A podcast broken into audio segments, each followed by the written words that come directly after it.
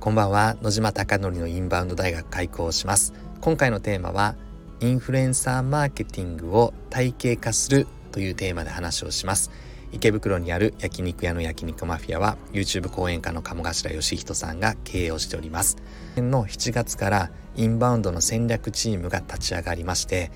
月賞2000万円の売り上げに回復するために海外のお客様を呼び込もうということで SNS の取り組みインフルエンサーマーケティング最近はホテル営業など行っております。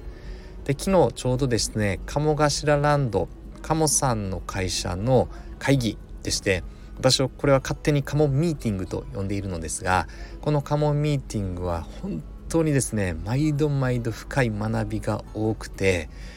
まあそういう視点かというのをやはり目に目から鱗とこのことかなっていうぐらい非常に学び大きい会議で、まあ、会議を飛び越えてもほぼ研修になっております。で毎回ですね冒頭の部分で質問していいよっていうことでカモさんに対する質問コーナーがあってそこでもですね昨日はですね私はカモさんのやりきるレベル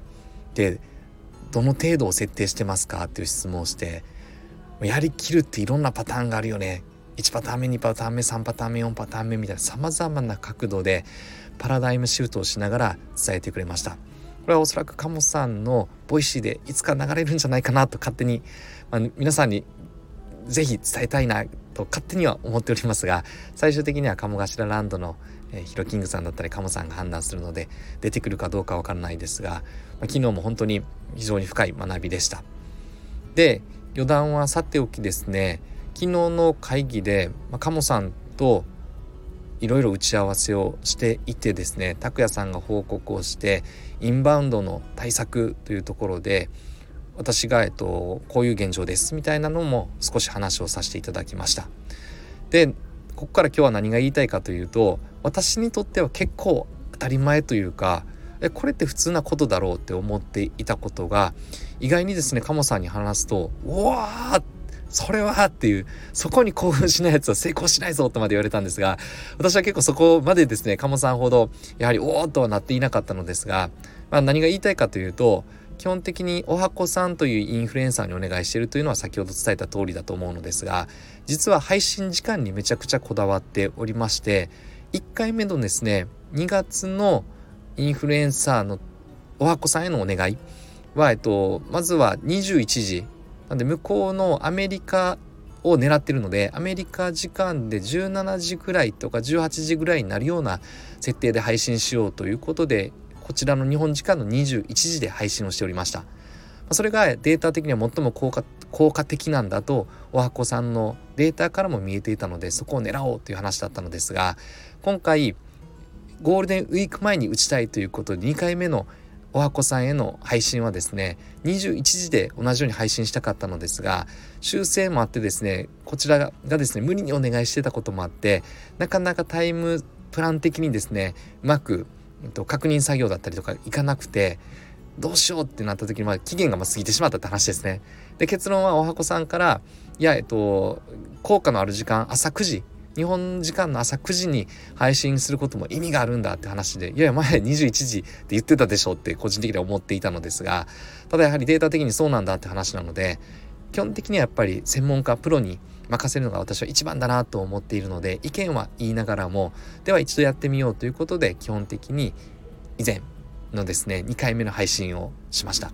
で結論どうなったかというと35万再生34万再生ということでほぼ同程度の再生回数が回ったのであ言ってたこと正しかったなと思ったのですが実は配信するのになぜ日本時間の9時と言ったかというと実は調べてみると向こうの12時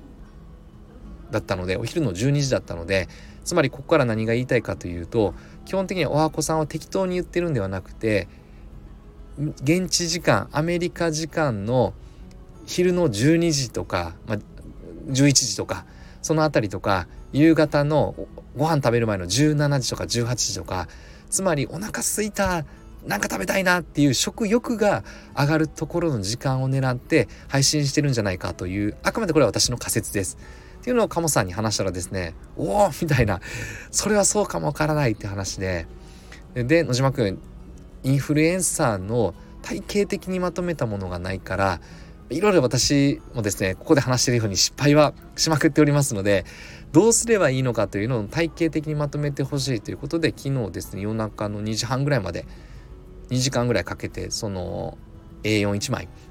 の資料とプラス、えっと、これどういう意味っていうことが、えっと、鴨さんと直接会えることがなかなか私自身はないので、えっと、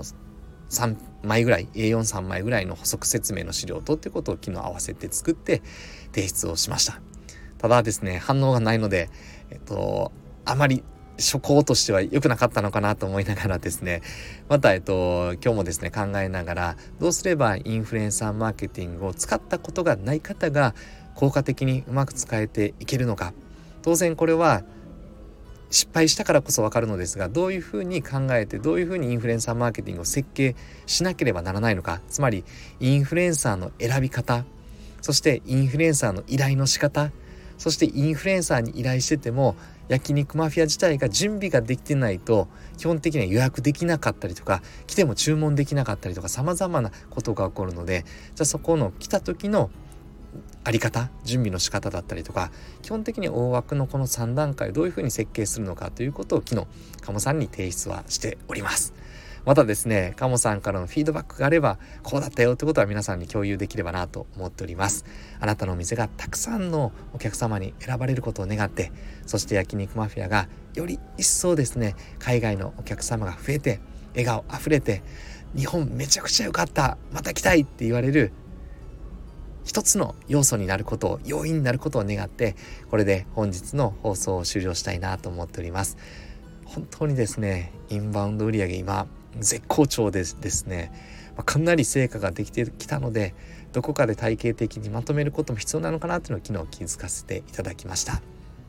ではこれで本日も失礼させていただこうと思っております。最後まで本当にご清聴いただきましていつもいつもありがとうございます。おやすみなさい。Bye.